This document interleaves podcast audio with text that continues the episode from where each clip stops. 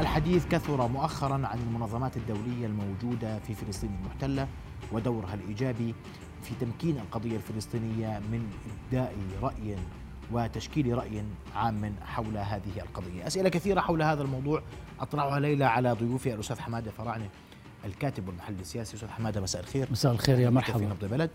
أيضا أرحب بالدكتور أحمد مجدلاني آه، عضو اللجنه التنفيذيه في منظمة التحرير الفلسطينية ووزير العمل الفلسطيني وأمين عام جبهة النضال الشعبي. مساء الخير دكتور أحمد أهلا بك في نبض البلد. مساء الخيرات أهلا وسهلا مرحبا. رؤيا بودكاست. أبدأ منك أستاذ حمادة. لما نحكي عن المنظمات الدولية في أسئلة كثير حول دور هذه المنظمات كيف تساهم في القضية الفلسطينية وهل دورها إيجابي أم سلبي تجاه القضية الفلسطينية؟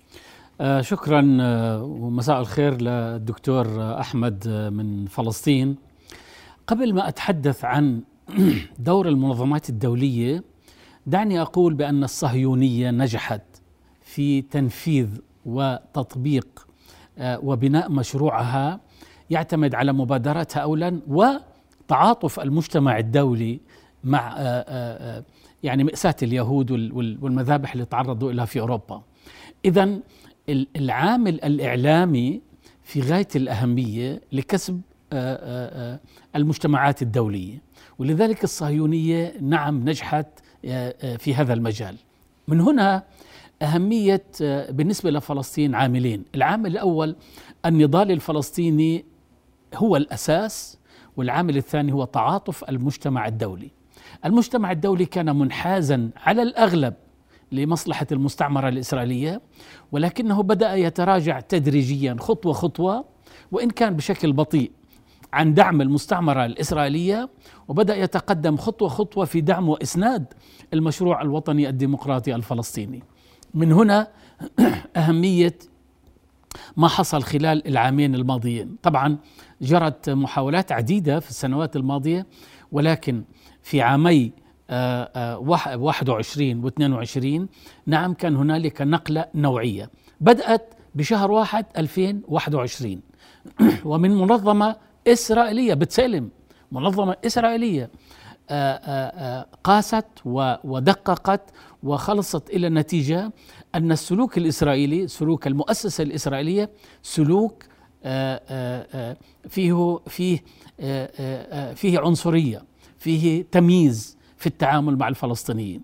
وبالتالي كانت ربما ربما كان ذلك آه، خطوة شجاعة دفعت الأطراف الأخرى لأن يمتلكوا الشجاعة في الوصول إلى آه، ما وصلوا إليه.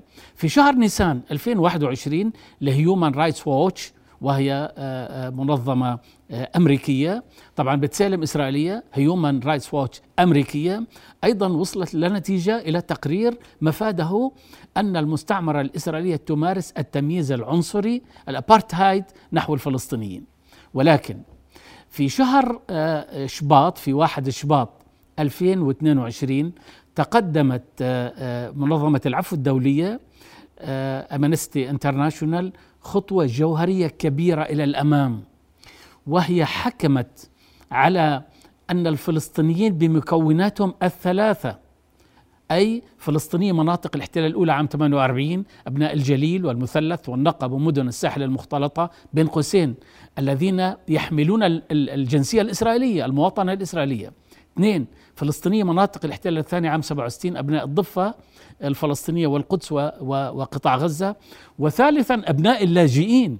هذه المكونات الثلاثة وجدت أمنستي أن المستعمرة الإسرائيلية تتعامل مع الأطراف الفلسطينية الثلاثة بعقلية وبسلوك آه، آه، فيه أبارتهايد وتمييز عنصري. نعم. بالتالي هذه نقلة نوعية لم تجرؤ عليها من قبل أي مؤسسة يعني دولية أو إسرائيلية. أن أن أن تتحدث عن اللاجئين كما تتحدث وهم نصف الشعب الفلسطيني أن تتحدث عن نصف الشعب الفلسطيني خارج فلسطين وتتحدث عن النصف الآخر المقيم على أرض فلسطين سواء في مناطق السبعة وستين جميل. أو مناطق الثمانية وأربعين. نعم. دكتور و- وسؤالي حول ال- ال- الأرض الفلسطينية الداخل الفلسطيني كيف يتم التعامل مع هذه المنظمات؟ وهل آه، آه، تقيمون دورها بالإيجابي أم السلبي تجاه القضية الفلسطينية؟ تحديدا مع السيطرة سيطرة الاحتلال على الإعلام في مختلف آه، العالم وترويجه لأكاذيب حول ما يحدث في فلسطين. صحيح يعني إحنا الحقيقة بنتعامل مع نوعين من المنظمات. منظمات تابعة للأمم المتحدة مثل مجلس حقوق الإنسان. وأيضا مثل المنظمات الدولية الأخرى. نعم. آه، مثل ألو. نسمعك دكتور أحمد تفضل. المنظمات الدولية الأخرى المستقلة مثل أمينستي هيومن رايتس ووتش وأيضا غيرها من المنظمات الحقوقية الإنسانية. واللي بتشكل ربما بتسالم يعني وهي منظمة إسرائيلية مستقلة. يعني بتشكل علامة فارقة داخل إسرائيل لتقاريرها الشجاعة وأيضا لمواقفها الجريئة اللي بتنتقد فيها الاحتلال واللي بتقدم شهادات حية عن الانتهاكات آه، آه، لجيش الاحتلال الإسرائيلي ولأيضا آه،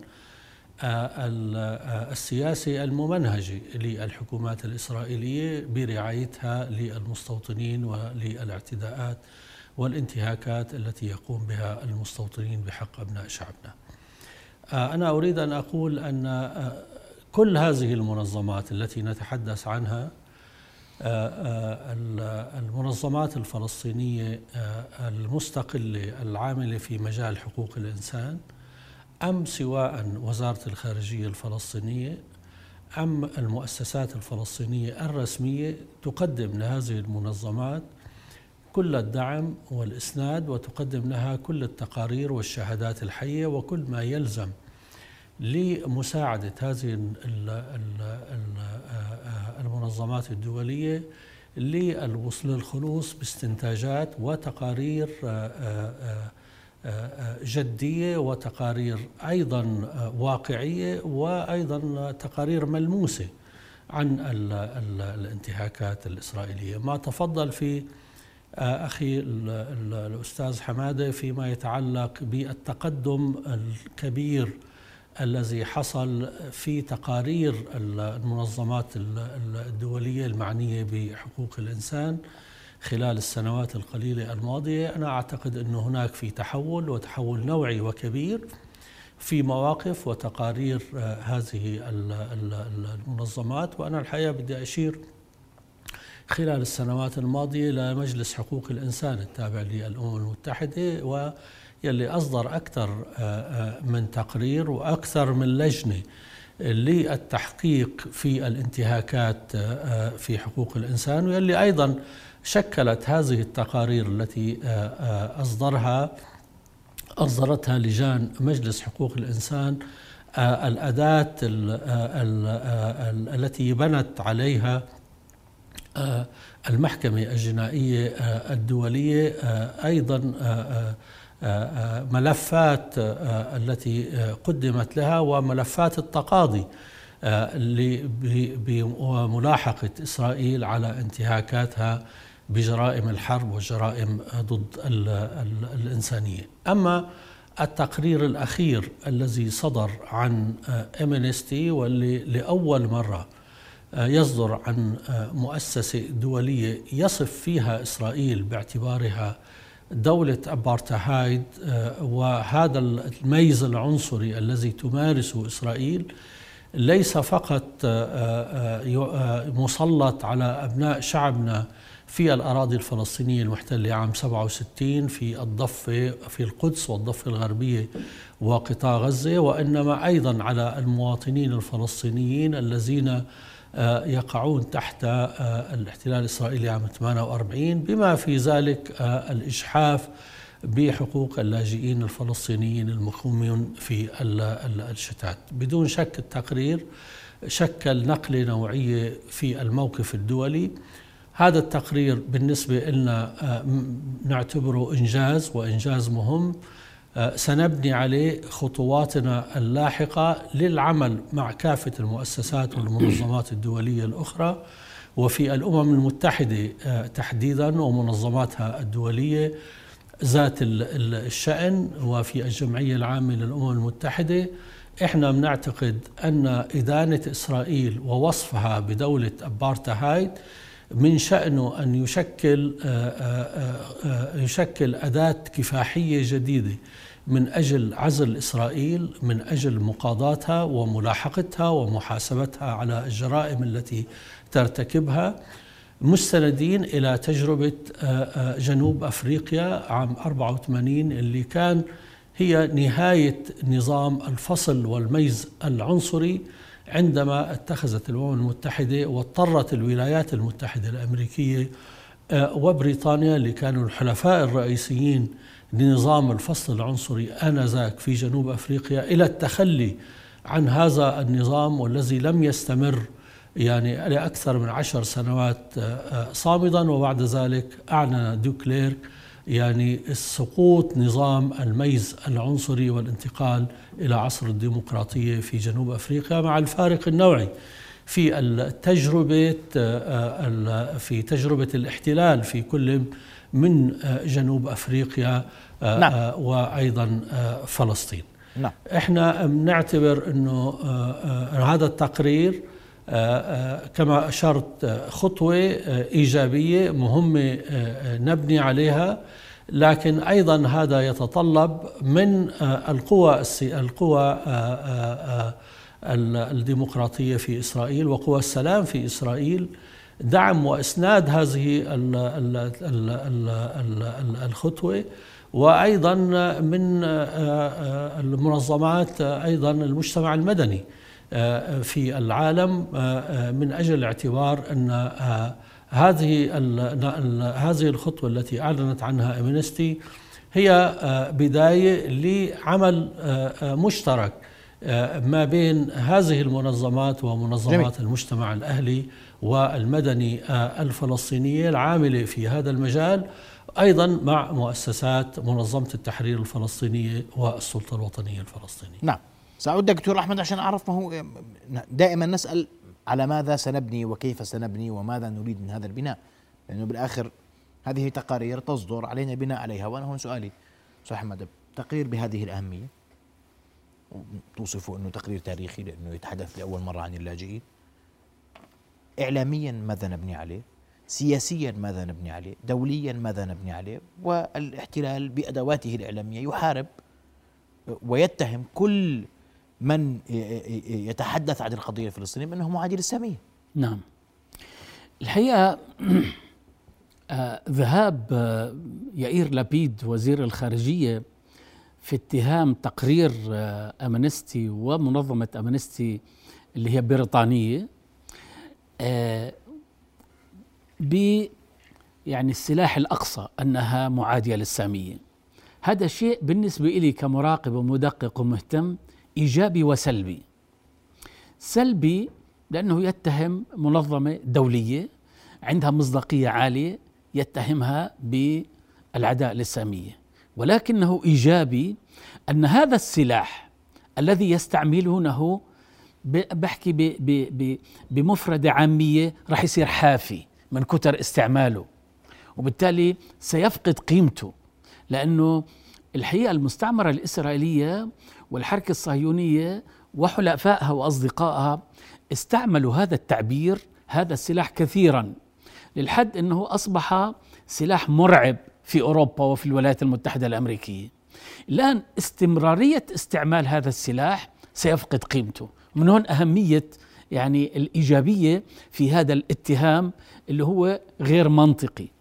برد عليهم آه، آه، آه، صحفي إسرائيلي قبل يومين بيقول إذا كان وصف الاحتلال الإسرائيلي للمستعمر للضفة الفلسطينية بأنه هذا معادي للسامية فأنا معادي للسامية. إذا كان الاتهام لل السلوك الإسرائيلي لنقد السلوك الإسرائيلي في التعامل مع المواطنين الفلسطينيين بين قوسين الذين يحملون المواطنة الإسرائيلية بالعداء للسامية فأنا معادي للسامية فبالتالي يعني حينما تجد صحفي مهم يقول عن نفسه أنا أنا معادي للسامية بهذه المعايير التي يستعملها وزير الخارجية فهذا أيضا يفرغ هذا السلاح من مضمونه كأن تحمل آه، مسدس خالي من الرصاص. ولذلك هذا شيء في غاية الأهمية. الآن كما قلت بأنه هذا شيء مهم ونقلة نوعية إيجابية وخطوات إلى الأمام. خطوات في تراجع دعم المجتمع الدولي للمستعمرة الإسرائيلية وخطوات إيجابية في دعم عدالة المطالب الفلسطينية. ولكن هذه الخطوة وهذه التقارير الثلاثة من أمنستي من هيومان رايتس ووتش من بتسالم ليست الضربة القاضية للمستعمرة الإسرائيلية. بل هي ضربات تدريجية تراكمية ستؤدي في نهاية المطاف إلى ما تفضل به ضيفك من فلسطين بنبذ يعني هذه المستعمرة كما حصل آه، مع جنوب إفريقيا، ولكن متى يحصل ذلك؟ لا أعرف، ولكنه هذه خطوات تدريجية إيجابية على على هذا الطريق. الآن آه، آه، أن تكون منظمات دولية أمريكية بريطانية وإسرائيلية وأن تشير على أن هذه المستعمرة الإسرائيلية تمارس الأبارتهايد وهي دولة أبارتهايد تمارس الأبارتهايد العنصرية التمييز تجاه المكونات الفلسطينية الثلاثة هذا في غاية الأهمية لأنها تعيد ربط مكونات الشعب الفلسطيني أنه شعب واحد وليس آه، آه، شعب إسرائيلي أو بين قوسين عفوا عرب إسرائيل في ال 48 آه، فلسطينيين بال 67 لاجئين فاقدين حقهم بالعودة. ولذلك هذه هذا التقرير أعاد ربط هذه المكونات الفلسطينية أن هذه المكونات الثلاثة لشعب واحد ولعدو واحد وخصم واحد وجريمه واحدة من قبل من قبل الطرف الآخر. ولذلك هذا شيء في غاية الأهمية. أعتقد أن أن المؤسسة الفلسطينية آه، هي مقصرة في توضيح هذه الصورة آه، في نقل هذه الصورة وربط المكونات الفلسطينية مع بعضها البعض. هنالك اهتمام فلسطيني زائد عن الحد. تجاه فلسطينية 67 الضفة والقدس والقطاع. وكأن موضوع الصراع الفلسطيني هو يقتصر هو لا يقتصر ولكن كأنه يقتصر على احتلال الضفة والقدس والقطاع. وهنالك تراخي في في موضوع أن فلسطينية مناطق ال 48 هم جزء من الشعب الفلسطيني. يعني آه، آه، آه، بالمجلس المركزي الفلسطيني قائد القائد الوطني محمد بركة رئيس لجنة المتابعة في مناطق ال 48 يتحدث عن عن شعبه عن أهله عن ناسه أنهم جزء من الشعب العربي الفلسطيني. ولذلك هذه الأهمية لإعادة الموضوع إلى أصوله وإلى جذره. وبالتالي أعتقد آه، أن الدكتور أحمد باعتباره آه، قائد فلسطيني عضو لجنة تنفيذية أمين عام آه، فصيل فلسطيني أساسي في إطار منظمة التحرير أن يتم تطوير الرسالة الفلسطينية واللغة الفلسطينية والمفردات الفلسطينية بما يتجاوب أولا مع واقع الشعب الفلسطيني ومع هذا الوصف الجوهري الذي وصلت إليه أمانستي نعم. طيب دكتور أحمد وهناك يعني دعوات البعض يقول أن استخدام آه، آه، التظاهر السلمي الاحتجاج السلمي آه، ويجب أن يكون ذلك بدعوى صريحة مباشرة إما من منظمة التحرير من السلطة الوطنية الفلسطينية. سيدفع الاحتلال لارتكاب مزيد من الأخطاء ومزيد من الجرائم تجاه الفلسطينيين ما يعني حكما التأثير عليه دوليا. تتفق تختلف شوف إحنا بالنسبة لنا موضوع المقاومة الشعبية هي أداة كفاحية ونضالية وليست يعني مستجدة من اليوم. واعتبرنا أن المقاومة الشعبية هي أحد الوس... هي الوسيلة الكفاحية الرئيسية اليوم في مواجهة الاحتلال نظرا لاختلال موازين القوى ولإدراكنا بأن العمل العسكري والكفاح المسلح بهذه الظروف وبهذه البيئة وأيضا بهذا الاختلال في موازين القوى آه، يعني لن يكون آه، مجديا وإنما من الممكن آه، أن بتطوير أشكال وأساليب النضال الشعبي المختلفة من الممكن نزع وتحييد قوة الاحتلال العسكرية المتفوقة علينا. وأيضا نقل المعركة إلى المجتمع الدولي باعتبارنا شعبا أعزل تحت الاحتلال وأيضا نقل المعركة إلى داخل المجتمع الإسرائيلي كما جرى في الانتفاضة الأولى عام 88 إحنا تطوير أشكال آه، النضال آه، السياسية المختلفة آه، بتطوير أيضا مساحات الاشتباك الفعلية مع جدار الفصل مع الاستيطان والمستوطنين مع محاولات الاستيلاء على الأراضي مع محاولات الضم في مواجهة سياسة آه، الترحيل آه، والتطهير العرقي في القدس الشرقية. كلها آه، مواقع إذا ما استخدمنا واستطعنا أن نوسع دائرة الاشتباك مع الاحتلال الإسرائيلي ومستوطنيه.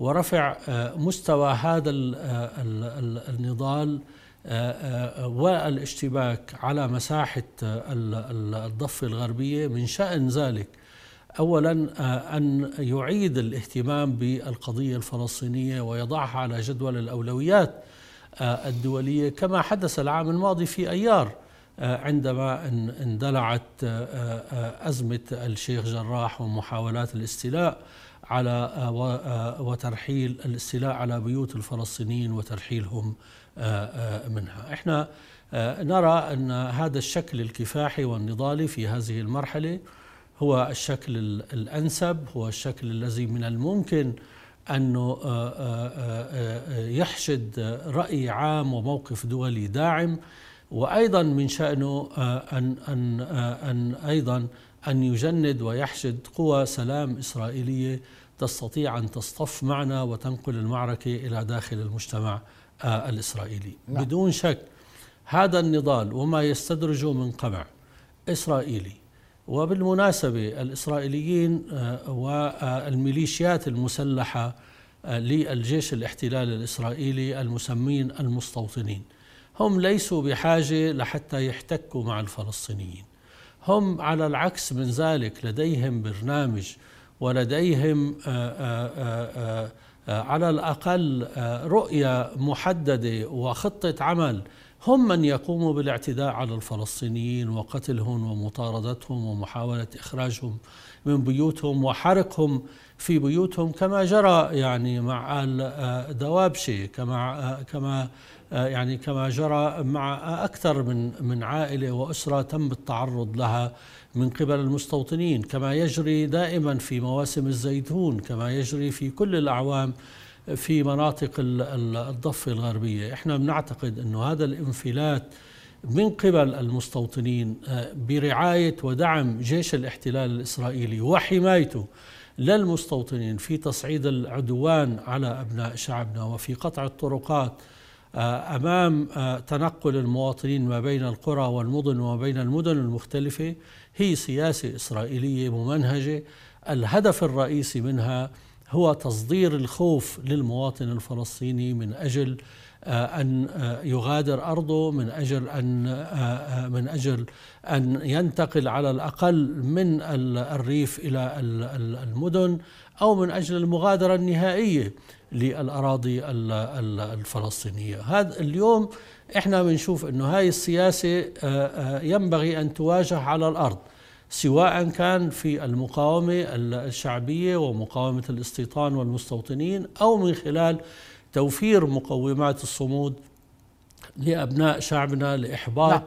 هذا المخطط الاستيطاني الذي تضع الحكومة الحالية التي تعتبر نفسها أنها حكومة تغيير وهي تراهن على التغيير الديموغرافي هذه الحكومة اللي بيقرأ الحقيقة برنامجها واللي هو مستنسخ أو منسوخ عن برنامج وحكومة حكومات نتنياهو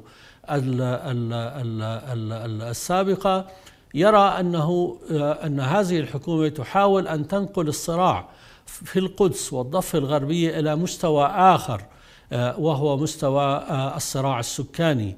أنها تريد أن ترفع عدد المستوطنين خلال خمسة سنوات إلى مليون مواطن فلسطيني بما يشكل تقريبا ثلث عدد السكان في الضفة الغربية نعم. لتحول الصراع من صراع سياسي من صراع احتلال آه، لشعب للشعب الفلسطيني وأرضه إلى صراع ما بين آه، سكان من قوميتين مختلفتين على أرض آه، واضح. متنازع عليها. بدي أشكرك كل الشكر عضو اللجنه التنفيذيه في منظمة التحرير الفلسطينية وزير العمل الفلسطيني وأمين عام جبهة النضال الشعبي الدكتور أحمد مجدلاني كنت معنا مباشرة شكرا جزيلا لك أستاذ حمادة كل كل من يواجه الاحتلال يتهم بمعاداة السامية اليوم الحديث عن أن البعد السلمي الاحتجاج السلمي الاحتجاجات دون استخدام سلاح المقاومة قد تكون أكثر فائدة في قلب المزاج العام العالمي والبعض يقول أنه لا داعي هذا هذا المزاج العالمي كله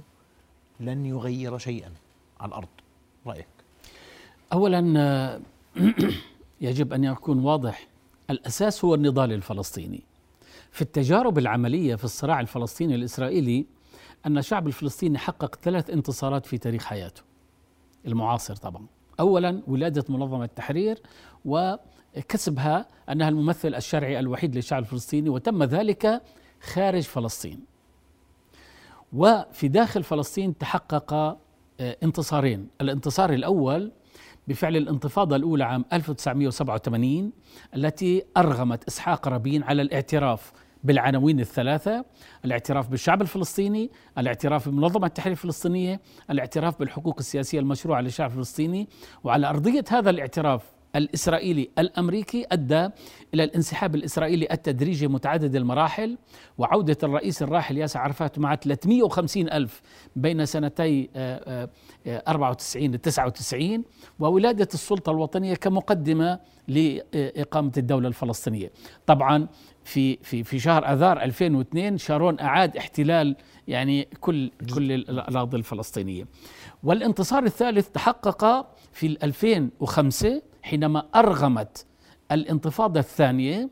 إسحاق آه، آه، آه، شارون أرغمت إسحاق شارون على الرحيل عن قطاع غزة بعد فكفكة المستوطنات وإزالة قواعد جيش الاحتلال. إذا النضال الفلسطيني هو الأساس ولكن هذا النضال يحتاج لروافع. من هنا قيمة الانحيازات الدولية لمصلحة الشعب الفلسطيني. هلا خذ مثلا آه، آه، تقرير آه، أمنستي. يائير لبيد وزير خارجية المستعمرة رفض استقبال الأمين العام لمنظمة أمنستي السيدة كاليمينار ولكن الرئيس الفلسطيني ثاني يوم بعد ما عقدت مؤتمرها الصحفي استقبلها بكل الاحترام والتقدير. هذه صورة أمام المجتمع الدولي. ولذلك نعم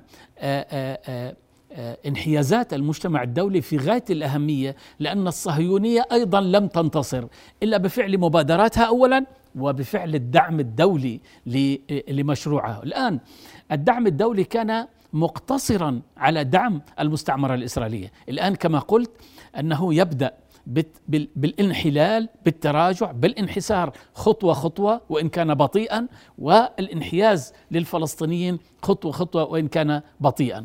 ولكن هنالك عاملين على الأرض. العامل الأول صمود وبسالة وشجاعة الشعب الفلسطيني واختيار أدواته الكفاحية المناسبة، هنالك بعض قوى المعارضة بالخارج يعني تتحدث وهي في عمان ولا في القاهرة ولا في بيروت ولا أبصر وين، آه إنه لا الكفاح المسلح، الكفاح المسلح الانتفاضة الشعبية هذه أدوات وليست مبادئ لا يمكن التنازل عنها. أداة هذه أدوات أنت تستعملها وفق الظروف والمعطيات آه، آه، المتوفرة.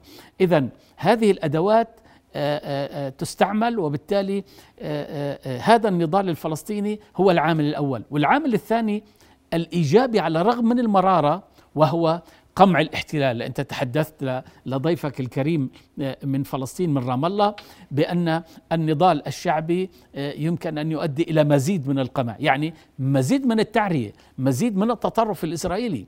ولذلك آه، سلاح النضال الفلسطيني والتطرف الإسرائيلي والفاشية الإسرائيلية والأبارتهايد الإسرائيلي هي التي يمكن أن تشكل سلاح إيجابي لمصلحة الشعب الفلسطيني رغم قسوته ومرارته و نعم. و والعنف الذي يتحمله المواطن الفلسطيني سواء كان طفل ولا امرأة ولا شيخ ولا ولا إلى اخره لذلك يعني ال- السلوك الإسرائيلي خذ في التعامل آه، آه، مع آه، الشيخ جراح ومع القدس واقتحامات المسجد الأقصى هذه على مرارتها على على على سوءها ولكنها تقدم الدليل على التطرف الإسرائيلي والعنفية الإسرائيلية وتقدم عدالة المطالب الفلسطينية.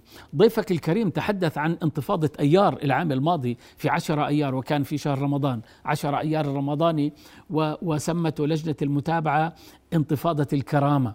لأول مرة أقول لأول مرة من عام 1948 في مناطق ال 48 هنالك مدن إسرائيلية بالكامل هنالك مدن فلسطينية في الكامل هنالك مدن مختلطة. المدن المختلطة وهي خمسة يافا, آه، آه، يافا والرملة واللد وحيفا وعكا لأول مرة في أيار آه، آه، 2021 تنتفض في وجه نعم. الإسرائيلي رغم الأغلبية الإسرائيلية والأقلية الفلسطينية. في عكا وفي اللد حرقوا مراكز الشرطة كلها. نعم. وفي اللد سقط شهداء وفي كفر قاسم سقط شهداء ولذلك الشراكة الفلسطينية تتسع على حجم الشعب الفلسطيني على كامل واضح. خارطة فلسطين نعم. وهذا شيء كمان علينا نبني نوعي عليه. وهو اللي دف- دفع أمنستي لربط المكونات الفلسطينية مع بعضها البعض نعم بدي اشكرك كل الشكر أستاذ أحمد كل الفرعاني. الكاتب المحلل السياسي شكرا جزيلا لوجودك معنا رؤيا بودكاست